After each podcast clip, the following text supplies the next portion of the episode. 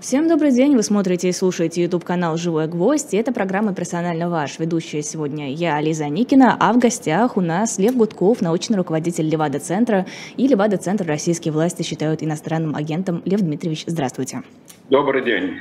Но у нас сегодня первая тема, это самая очевидная. Ровно полгода назад э, Россия ввела свои войска на территорию Украины. Были разные предположения. Тогда многие говорили, что вот сейчас за три дня возьмут Киев. Кто-то говорил, что наоборот, э, вышибут россиян э, с территории Украины тоже довольно быстро. Ставили разные сроки, когда все закончится, насколько это будет долгоиграюще. Но пока оно как будто замерло, заканчиваться не собирается. А жизнь изменилась до неузнаваемости. Что вообще можно сейчас, спустя полгода, сказать, как изменились расстановки расстановки сил, и можно ли делать хоть какие-то прогнозы на ближайшее будущее?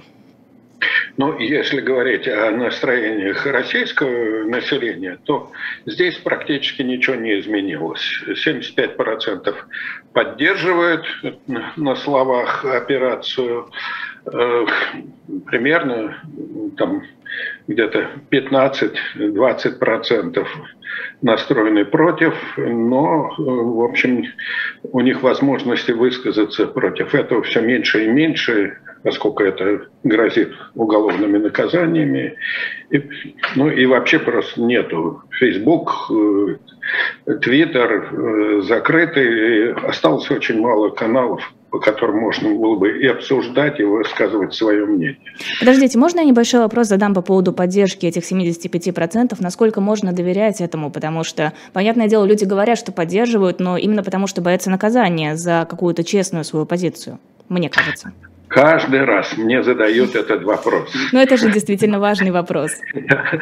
Нет, на самом деле он э, выдуманный, никакой там проблемы нету. Это говорят, что боятся отвечать только в вопросах, только те, кто действительно испытывает страх, а это в основном более лояльная часть населения э, более пожилая, прежде всего это женщины пожилые, живущие в провинции, и не очень разбирающиеся вообще в происходящем, но на всякий случай отказывающиеся говорить на щекотливые темы. И это молодежь, которая э, у которой гораздо выше доля антивоенных э, настроений, э, ну, скажем, чтобы было понятнее, у, у пожилых людей это примерно 9% э, настроено, а среди молодежи это 35-38%. Но все равно это не большинство.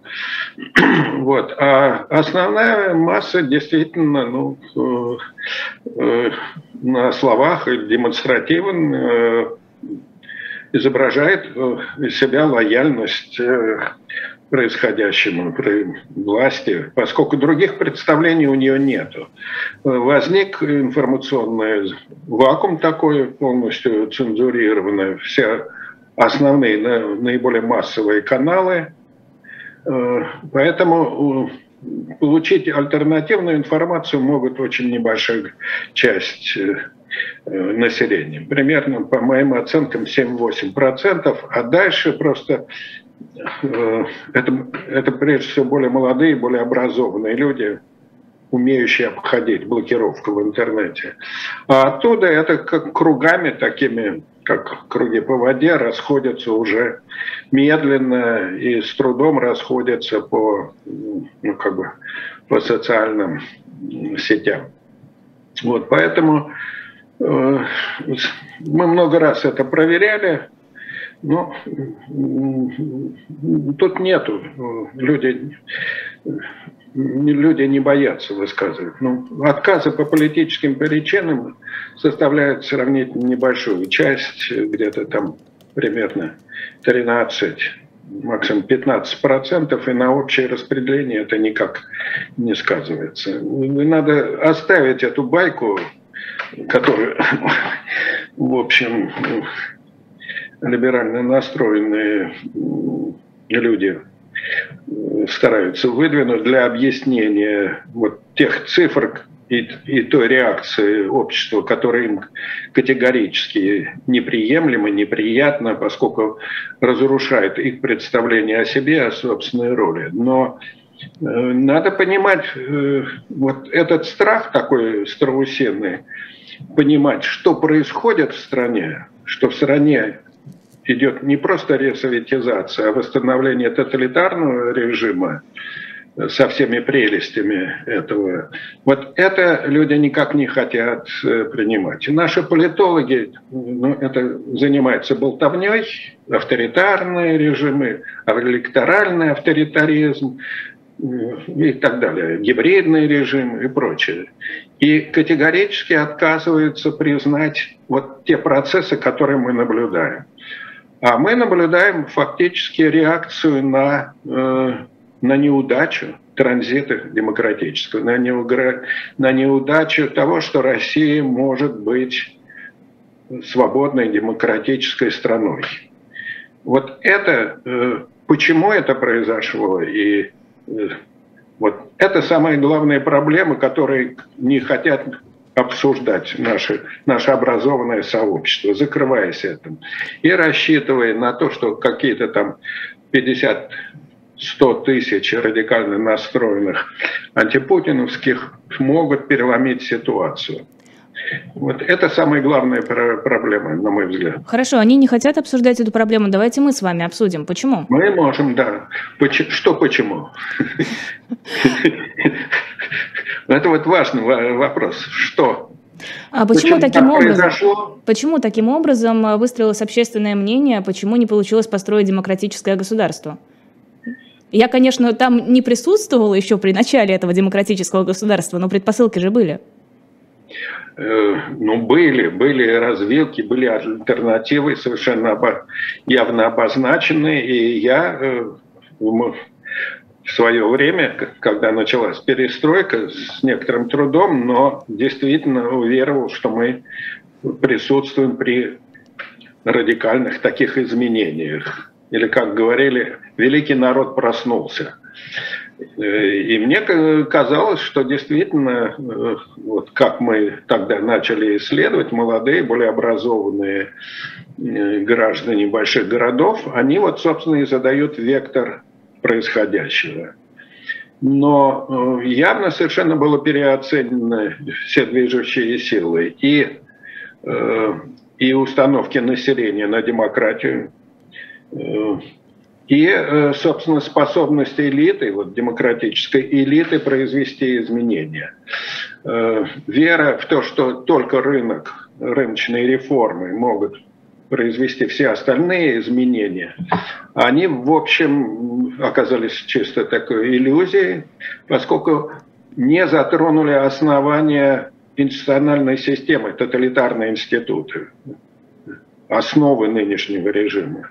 То есть, ну, КПСС запретили, э, госплан рухнул, а э, политической полиции, институт политической полиции, судебная система, структура власти оказалась, в общем-то, э, практически нереформируемая. И, как и система образования, между прочим, воспроизводящая все советские представления. Поэтому э, не было переоцен... дано переоценки советского прошлого, соответственно, всех государственных преступлений. Не было это признано на уровне вот, государственной политики как э, преступное государство. А, соответственно, очень скоро, уже вот еще при демократах, но ну, произошла некоторая подмена. Э, демократы стали сами стали еще до всякого, после расстрела, после расстрела Верховного Совета, после вот опасности гражданской войны, они всеми силами старались удержать власть, несколько манипулируя выборами или общественным мнением, для проведения вот этих рыночных реформ. И в результате мы получили интенцию на восстановление авторитарного режима, потому что демократы, опять-таки, сохраняли все эти институты, были заинтересованы, я имею в виду политическую полицию, КГБ или ФСБ, там неважно как это, э, нереформируемую армию, потому что именно армия, вот лояльность армии, или, по крайней мере, пассивность армии, она была залогом стабильности в этом. Но ввязавшись э, после 93 -го года, ввязавшись в чеченскую войну, конечно, резко усилили вот эти силовые структуры, которые начали оказывать давление на саму власть. И власть была в этом заинтересована, потому что при падении поддержки населения опорой все в большей степени было именно эти структуры. Э, то, что население стремилось не к демократии, оно не очень понимало это. Очень смутное было ощущение, такое чувство, что э, в демократических обществах, странах выше уровень жизни. А люди хотели именно этого, избавиться от вечной бедности, дефицита, скуки и так далее. Хотели больше, больше, большего возможности потреблять, свободы перемещения, развлечения, там, некоторой информации и так далее. Но не собственного участия. Поэтому мобилизация вот в 96-м, 95-м, 96-м году, она привела к, к вот первым таким усилиям манипуляции общественного мнения. А Путин лишь продолжил и усилил все эти вот процессы уже со своей стороны развернув это в сторону антидемократии, антидемократических процессов, антизападных процессов, и последовательно уничтожал все основания для правового государства, для свободы прессы. Ну, вспомните историю с НТВ, потом РТ. Ну и сегодня федеральные каналы на 95% они все контролируются администрацией президента. Так или иначе, вне зависимости от формы собственности. И дальше у них было уничтожены основания для федерализма, то есть были созданы вот эти представ... округа, укрупненные округа, запрет региональных партий, Э, запрет на выборность губернаторов, контроль над системой образования и все больше и больше идеологизация политики, восстановление традиционных ценностей и, соответственно, это как основание для э, репрессивной и жесткой политики. Так что это медленный процесс, но он обладает своей закономерностью и логикой, которая, на которой вот мы социологи из Левада-центра указывали очень давно, очень давно. Вот, но не всякий хочет слышать это. Поэтому даже вот выступая на ходорковских чтениях в 2007 году, я говорил, что наступает э, период репрессий, и все, включая даже мемориальцев, там, Рогинского, и говорили, ну разве это репрессия? Разве это? А сегодня мы вот видим то, что мы видим. А вот Арест вы... Ройзмана сегодняшний воинствующий милитаризм этих 75% россиян, какое-то имперское самосознание, это все, это проистекает из политики Путина, из репрессий, из э, средств массовой информации или причина чуть-чуть дальше, когда не было разрушено советское наследие, вот это вот э, советское мироощущение? А, в определенном смысле мы имеем дело с реставрацией советского прошлого. Никаких новых идей не появилось. Э, любой авторитарный режим, и тем более тоталитарный режим, он апеллирует к прошлому, мифологическому прошлому, как основе легитимации вот этой вертикали власти. Других условий нету. Э, поэтому э, пропаганда вот в, в такой антизападной риторике, антизападной деятельности, она начала поднимать все эти вот э, комплексы ущемленности, э, зависимости, антизападных настроений, как э, основание разрушения ценностей свободы, либерализма, доверия, участия, демократии, в конце концов, и прочее. И именно это началось э, с 2004-2007 года, в первую очередь после э, цветных революций. в Тбилиси, в Киеве и прочее. Именно тогда же и стали заметными первые, собственно, антиукраинские такие выплески систематическим образом. Каждая электоральная кампания, каждые выборы, каждый цикл выборный на Украине, он сопровождался в России вот таким резким всплеском антиукраинской пропаганды.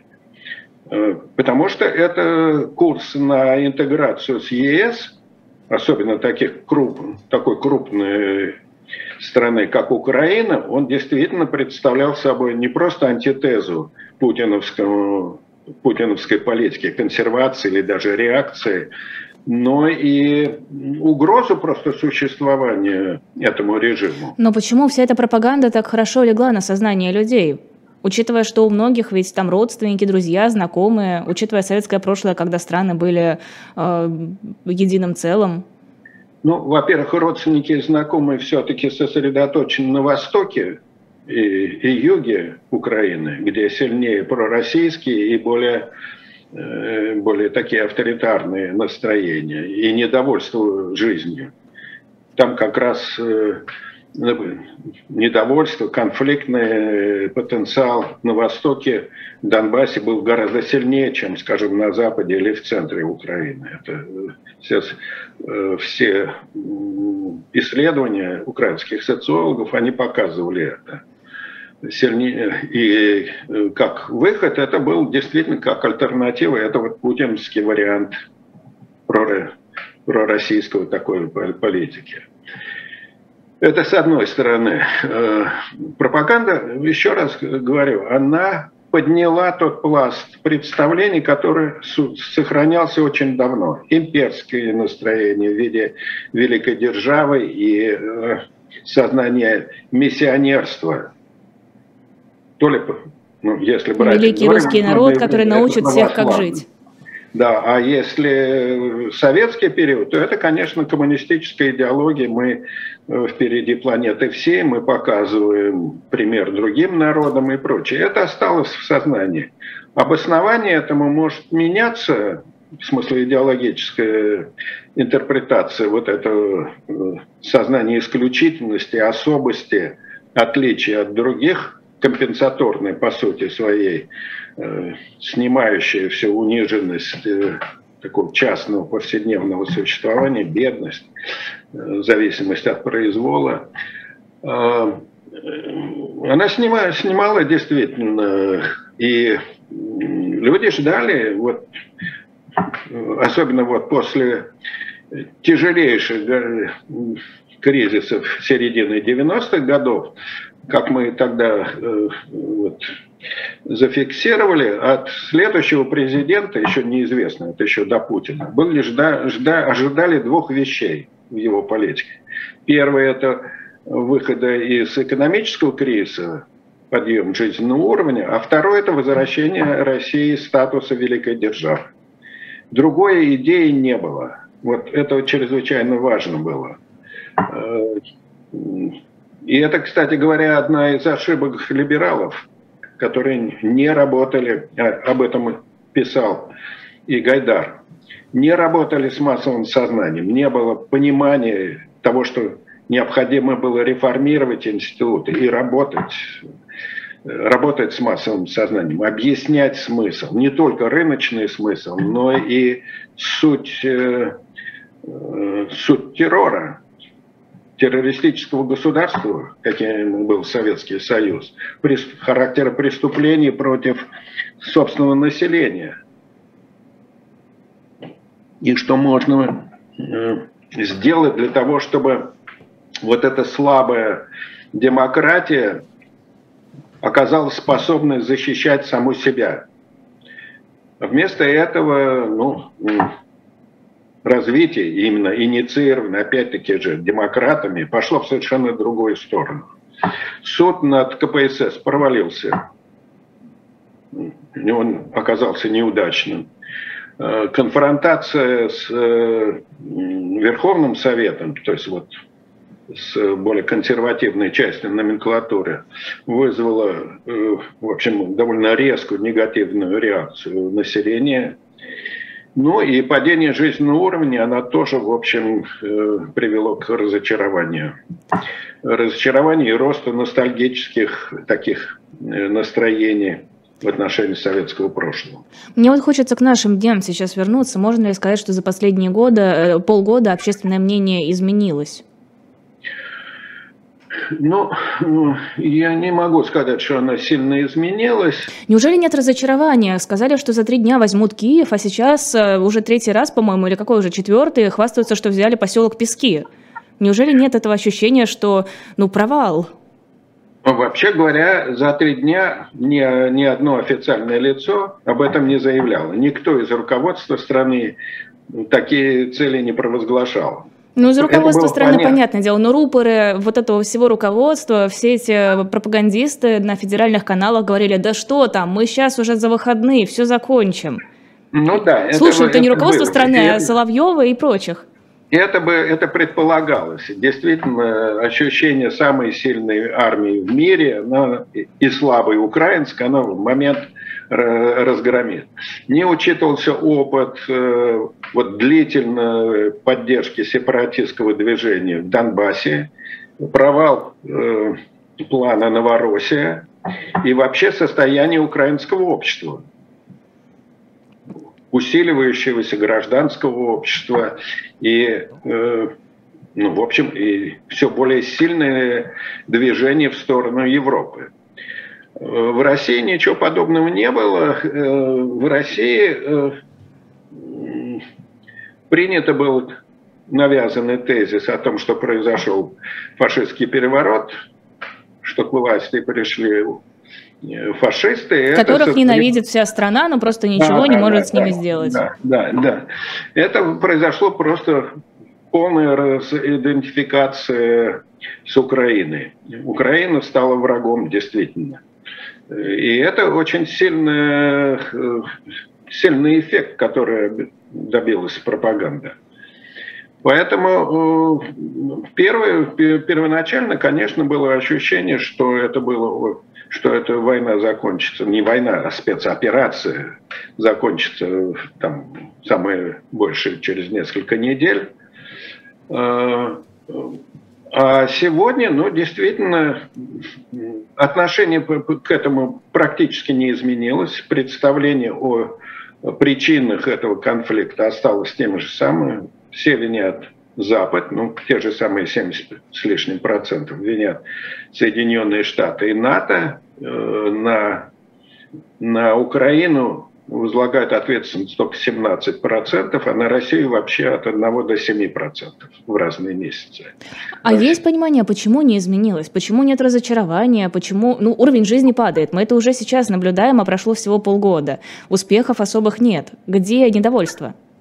Есть несколько причин для этого. Во-первых, ну действительно резко ограниченная информация. И понимания того, что происходит, на Украине нету. Поэтому э, идет монотонный такой бубнеж о том, что армия там продвинулась на 3 километра. Mm-hmm. Или, Выступление Шойгу ну, о том, что Россия сознательно замедляет темпы спецоперации. Да, да, да, да. Ну, сколько можно? Полгода повторяются одни и те же слова. Видимо, успеха нет. И самое главное изменение здесь – это падение э, внимания к этому рост индифферентности прежде всего среди тех, кто настроен антивоенно против войны. Вот. У них надежда на быстрый какой-то ход и, и на рост вот действительно антивоенных настроений, протестных настроений. Не, надежды не реализовались, не осуществились, и это привело вот действительно к такой апатии и отсутствию внимания. То есть это такая пассивная поддержка, я правильно понимаю?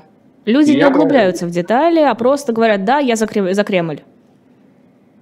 Ну да, я бы это назвал просто отсутствием сопротивления, нежеланием моральной оценки прежде всего происходящего. Это, вот, на мой взгляд, самое важное цинизм и тупость такая вот. Э, отсутствие эмпатии, сочувствия и готовность закрыться от всех преступлений российских войск, от масштабов разрушений, ну и само, самого факта агрессии против, немотивированной агрессии против другого государства, это, вообще говоря, не обсуждается. Э, отчасти это провоцирует пропаганда, которая возрождает имперские э, представления, ценности, и вслед за ней люди говорят, почти половина, 45% говорят, что Россия имеет право защищать свои интересы и навязывать свою волю другим странам. Вот это самое важное. Э, ну, в качестве оправдания здесь или обоснования этого, э, это, конечно, используются вот эти аргументы, что э, пропагандистские ходы, что Россия защищает население Донбасса от украинских националистов, нацистов, сепаратистов. Но это как дополнительный аргумент. А более важный именно имперский. Но мне кажется, почему вот такая вещь еще помимо информационной изоляции, цензуры, самоизоляции, вот это, э, нет альтернативных, э, альтернативных мнений, их не, не слышно. Ну вот же, есть YouTube-канал «Живой гвоздь», кстати, подписывайтесь все обязательно. Есть другие да. YouTube-каналы. А какая аудитория уже у живого гвоздя. Ну, между прочим, сейчас, я открою прямо сейчас наш YouTube-канал, у нас уже э, а, 629 тысяч подписчиков за полгода. А сколько населения, взрослого населения в России? Но тем не менее, помимо «Живого гвоздя» есть ведь и другие ресурсы. Есть э, СМИ, которые можно читать в Телеграме. Есть э, различные какие-то программы других людей, которые из-за рубежа сейчас вещают. Подготовка к войне шла почти 20 лет. Вот с 2004 года, понимаете? Пропаганда готовила это. И накануне, если брать вот опросы, там, скажем, даже января, я не говорю уже там, осенние опросы прошлого года, люди ожидали эту войну. Они знали, что будет война. 37% э, говорили, что это будет война с э, Украиной, а 25% указывали на НАТО как следующей там э, фазы. Но подождите, все эти годы работала ведь не только пропаганда, работала «Эхо Москвы», «Дождь», «Новая газета». Я про это и говорю, что реально, реального анализа вот того, что происходит, и некоторого противодействия имперской идеологии не было. Или она была недостаточной, слабой. Вот в таких вещах я всегда э, считаю, что надо принимать ответственность на себя. Вот мы в каком-то смысле недостаточно проработали.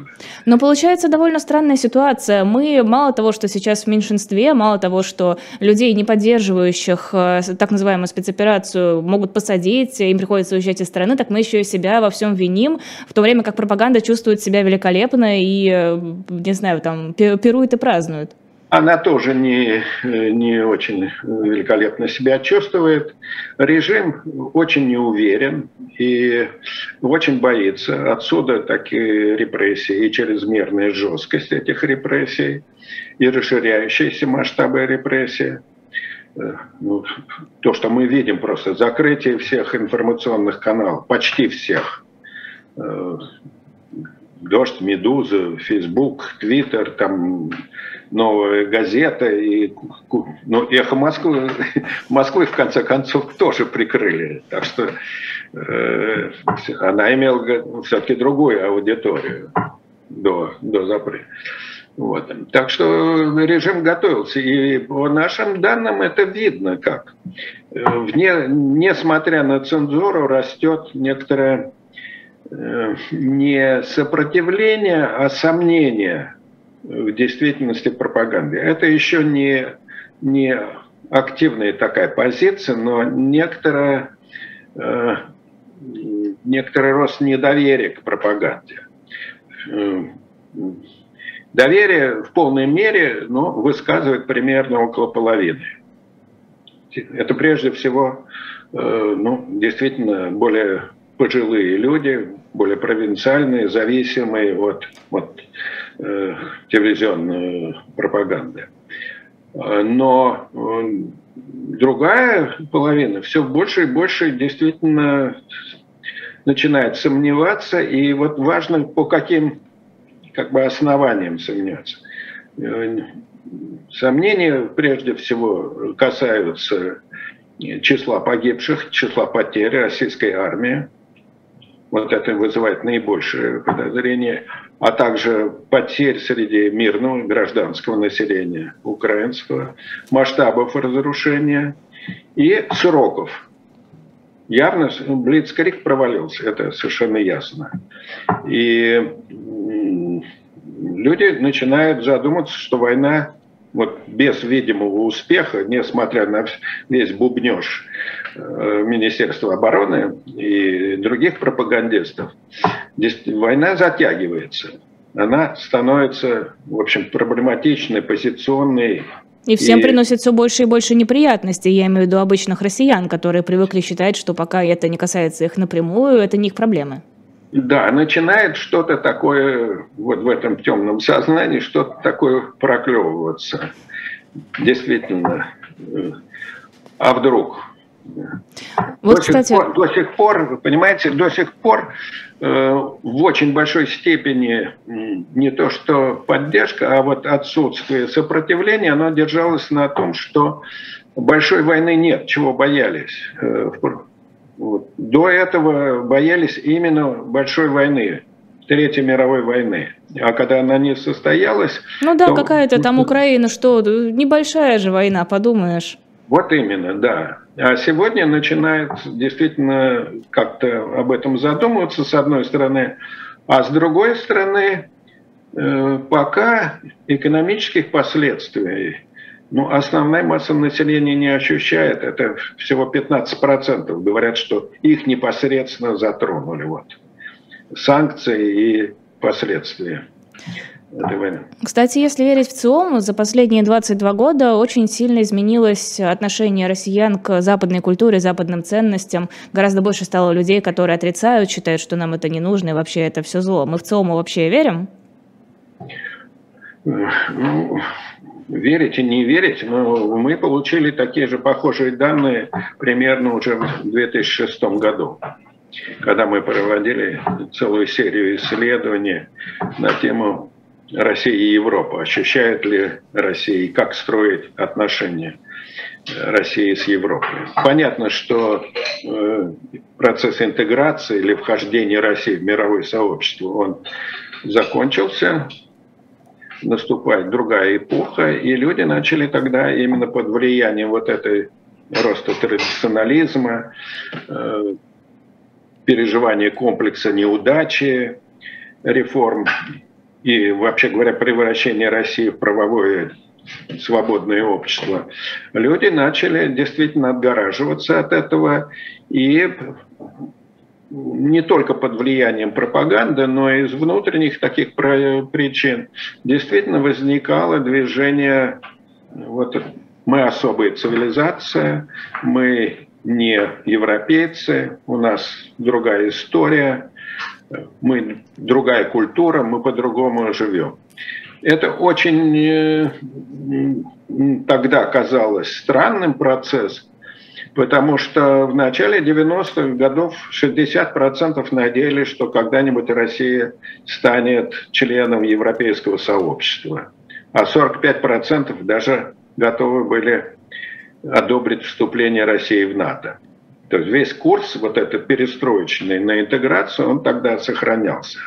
И Путину, для, ну, условному Путину, коллективному Путину, для того, чтобы дискредитировать идеи демократии, контроля над властью, э, свободы, действительно надо было представить э, Европу как врага Запад, как врага России. Отсюда вот, собственно, э, идет это миф о традиционной русофобии Запада всегда это некоторые, ну, это было и до революции еще, а, соответственно, в советское время оно поднялось, это миф, который, продукт, который производит российская бюрократия для легитимации собственного положения.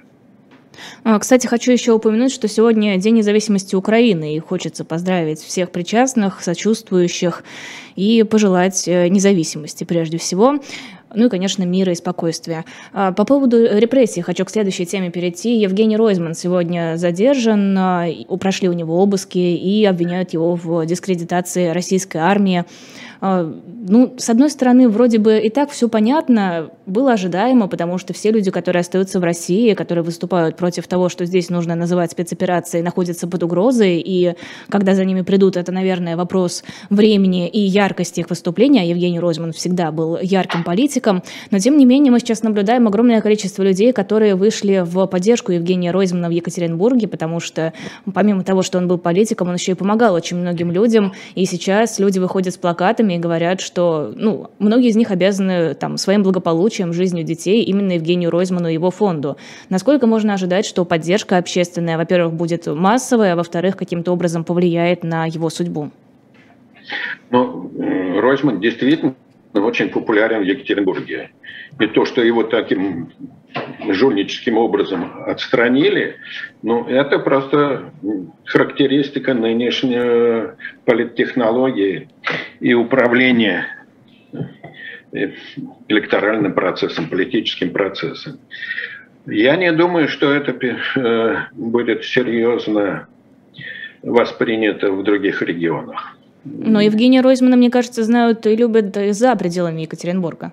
Да, но по всем вопросам готовность выйти с протестами в последнее время, вот после с войной, она резко снизилась. И не только из-за страха, но и из-за ощущения безнадежности, э, нерезультативности таких действий. Вот поэтому не думаю, что вопреки моим собственным как бы, желаниям, не думаю, что это будет очень массовое и широкое такое движение. А протест, в принципе, сейчас, я имею в виду протест с выходом на улицы, является хоть сколько-нибудь эффективным средством воздействия на власть и на решение власти? Нет, так же, как и выборы. Так же, как и выборы. Э, мы, так же, как, кстати говоря, общественное мнение. А что вообще тогда является хоть каким-то инструментом? Вообще говоря, действительно, общество лишилось любых инструментов влияния на власть. И это, собственно, и есть характеристика реставрации или реанимации тоталитарного режима. Государство контролирует, начинает контролировать все области, включая те, куда оно раньше не влезало. Повседневную жизнь, искусство, культура, мораль, образование и прочее. Оно действительно начинает контролировать все сферы, подавляя и возможности коммуникации между различными группами, и альтернативного какого-то понимания происходящего э, создавая атмосферу пассивности и беспомощности. Сегодня таких инструментов нету. Ни выборы, в этом смысле. Что бы ни говорил Александр Кейнев, э, очень уважаемый действительно один из самых лучших наших специалистов по выборам, э, он, ну, действительно, выборы потеряли всякий смысл в этом. Вот как на федеральном, по крайней мере, уровне. То есть пока власть не захочет смениться сама, ничего не изменится? Пока не начнутся процессы, разрушения самой власти, внутренние процессы, а это э, вне желания властей и вне, и вне настроения самого населения. Это причины тут могут быть самые разные. Э, никакого изменения не будет. Тоталитарные режимы крайне редко меняются без внешнего давления.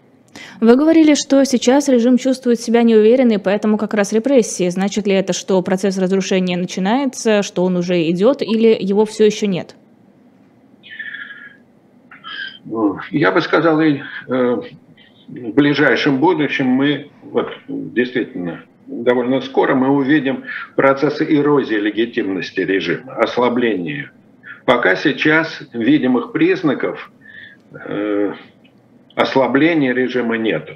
Напр- ну, косвенные – да, косвенно можно считать и усиление репрессий, и бесперспективность, и э, ожидание катастрофических последствий в экономике. То, что вот нам специалисты по экономике говорят, что катастрофическое падение к концу года будет в ВВП, соответственно, снижение реальных доходов настолько, что это вызовет уже массовое напряжение, ну, это пока э, вот, отложенные возмущения. Но не сейчас. Сегодня мы, если ориентироваться на социологические опросы, можно сказать, что я не верю этим данным. Но если ориентироваться, то пока э, никак, население пассивно и безучастно. Но вы же сами только что сказали, что даже массовый протест не будет иметь никакого воздействия на власть. Тогда какая разница, будет ли общественное недовольство, не будет его? Все равно же власть не прислушается, нет инструментов. Э, с моей точки зрения, э, будет разрушаться сама вертикаль управления сама структура государства. Это как? Это чиновники скажут, я не могу полететь в Испанию на свою виллу, я недоволен, я нет, хочу, чтобы сменилась я не могу, Нет, я не могу выполнить то, что от меня требуют верхи. Угу. Это другая совершенно ситуация. Я не могу решить те проблемы обеспечения лояльности населения, которые вы от меня требуете. Я не могу сделать то, что э, что от меня ожидает руководство высшее. Так оно было в момент краха советской системы. Не массовые настроения были тогда решающими, а именно э, конфликты внутри самой системы управления. Система начала рушиться, разваливаться изнутри. Средним движущим тогда как бы моментом было именно среднее звено бюрократии, которое было зажато между партийной номенклатурой и недовольством населения хроническим таким дефицитом, бедностью, произволом власти и прочее. Вот я жду именно этого. Но это не означает, что развал этого режима, путиновского режима, сразу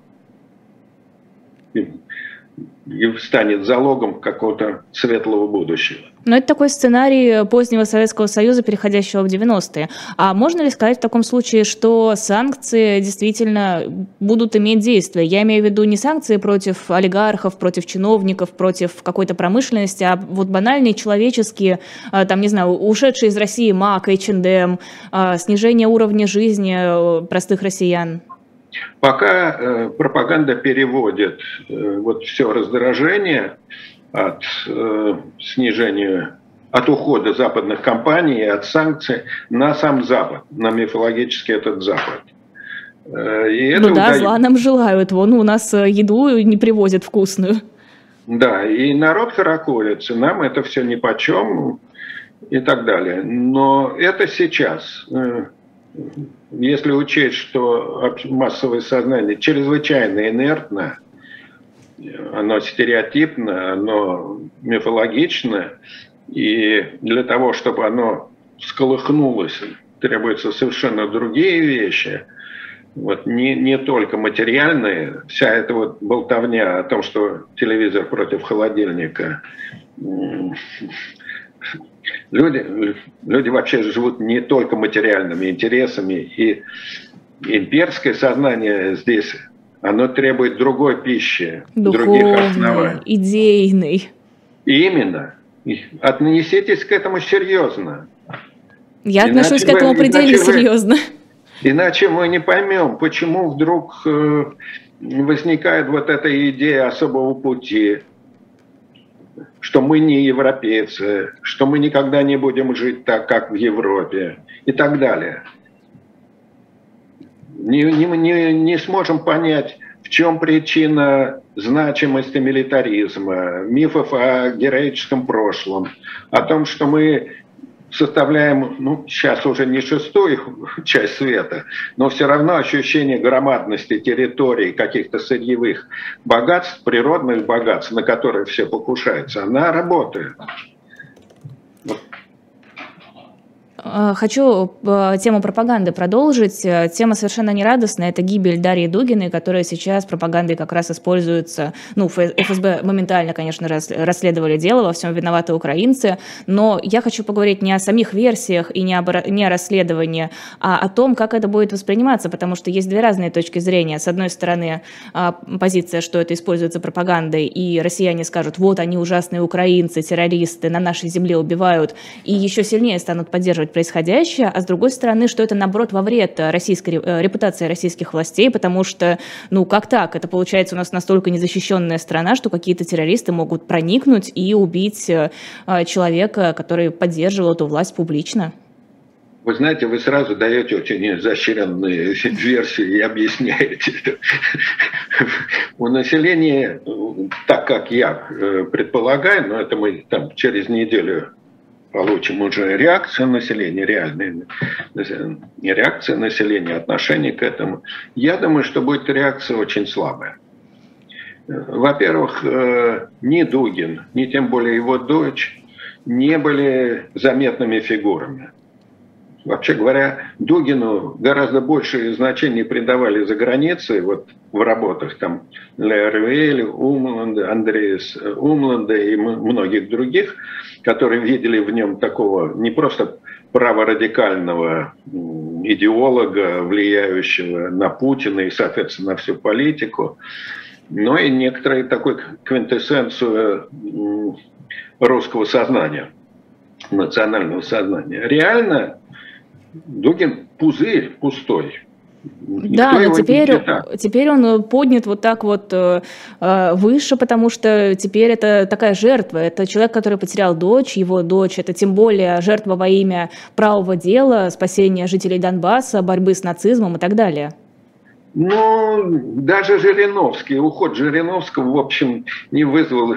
А, Жириновский гораздо более длительный и более заметный. Так его же не убили. Никакие а? ВСУ на него не покусились. А тут это жертва, это такая вот э, священная фигура уже, мне кажется, будет. Ну, будет, да, отметят вот в, э, в списке событий за последние там 4 недели, отметят это примерно там 20% более пожилых людей или, и прочее. А в целом, ну, это не, не фигуры, и, не, из этого сделать некоторые символические события очень трудно. Конечно, в какой-то степени это поднимет действительно антиукраинские, или еще раз там подогреет антиукраинские э, настроения, но в массе своей, поскольку это какая-то там пятого ряда фигура, отношение будет вполне равнодушное. Тем более, ну, конечно, некоторая мелодраматичность этому придаст, вот и нынешние говорящие головы, пропаганда и прочее, но э, большого значения это население этому не... Так я предполагаю не даст. На фоне всего остального, на фоне э, проникающей информации о ходе военных действий, это все довольно будет воспринято гораздо более равнодушно. А как будет воспринято высказывание Леонида Слуцкого на похоронах Дарьи, которое сейчас многие сравнивают с нацистским лозунгом? Он сказал «одна страна, один президент, одна победа», и многие сразу же усмотрели э, параллели с фашистской Германией. А вы а давайте спросим, а сколько знают Леонида Слуцкого? А, кстати, я немножко еще дисклеймер. Леонид Слуцкий – это тот самый, которого обвиняли в харасменте, но который, да, несмотря да, на да, это, остался да, на своей должности. Просто да. маленькая деталь. Нет, ну люди, да. люди-то, может, и не знают, кто такой Слуцкий, но новость-то они увидят. Вот смотрите, такой-то лозунг, а, похож ну, на такой-то лозунг. Они же это заметят. Ну, а, а слова Володина, Путин это Россия, не будет Путина, не будет России. Так может все с этим согласны? Ну, в, в каком-то смысле согласны, да, и, соответственно, это будет воспринято как некоторая такая банальность, идущая от властей. Ничего нового здесь И там сенсационного в этом не будет. Ну да, если половина говорят э, опрошенных, что ну нету альтернативы Путина, это не значит, что люди выражают там любовь, симпатию, признание его харизматическим лидером и так далее. Нет, ну просто реальность такая, что э, политическая конкуренция, деятельность партий, дискуссии по этому поводу, они уничтожены. И реально у нас в стране диктатура, там так или иначе, люди признают это. Они дистанцируются от политики, они не хотят в этом участвовать, но иллюзий по этому поводу нету. Просто воспринимают диктатуру как норму? Да, именно. А они когда-нибудь жили в другой ситуации? Вот основная масса. Не знаю, мне казалось, что я, в принципе, ну, какую-то часть своей жизни жила в другой ситуации. Мне казалось, что, э, ну, как бы не все, конечно, хорошо, но и не все настолько плохо, чтобы называть это диктатурой.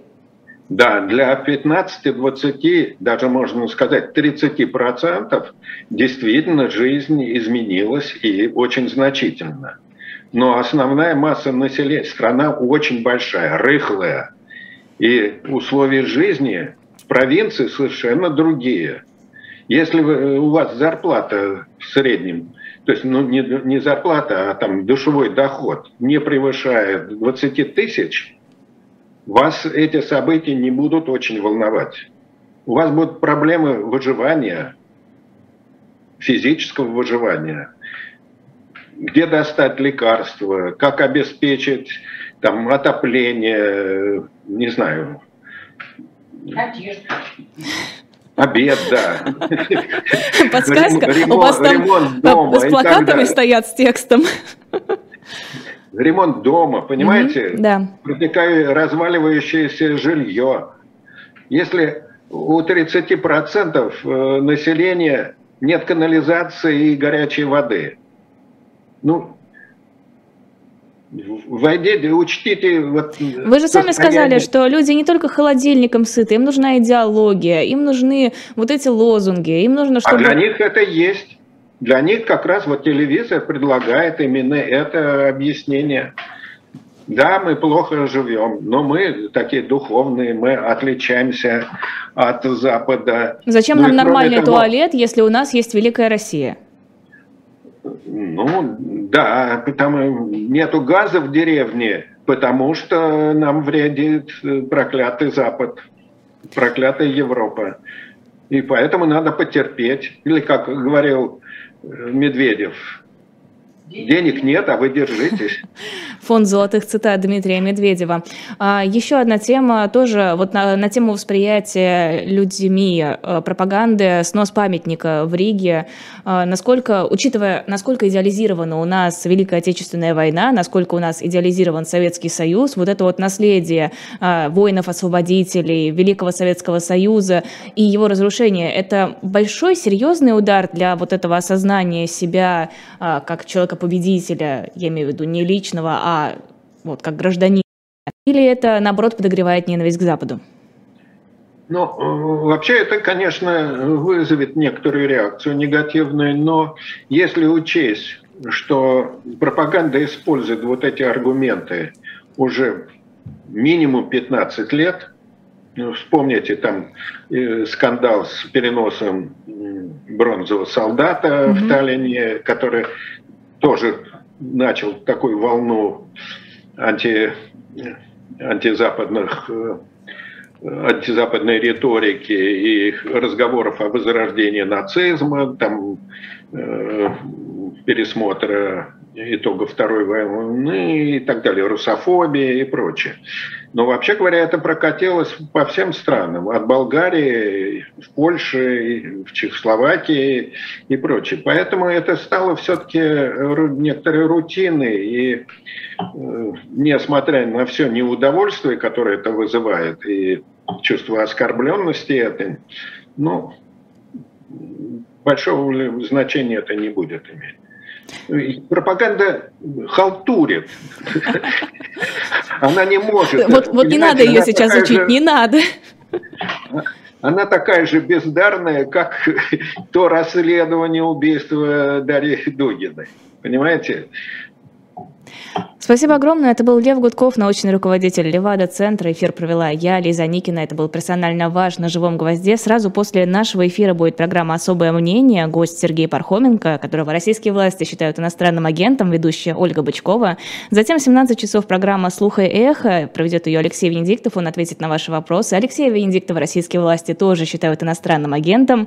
И затем в 19 часов «Особое мнение», которое проведу я снова а, с Андреем Колесниковым. Оставайтесь с нами, подписывайтесь, ставьте лайки и до скорой встречи.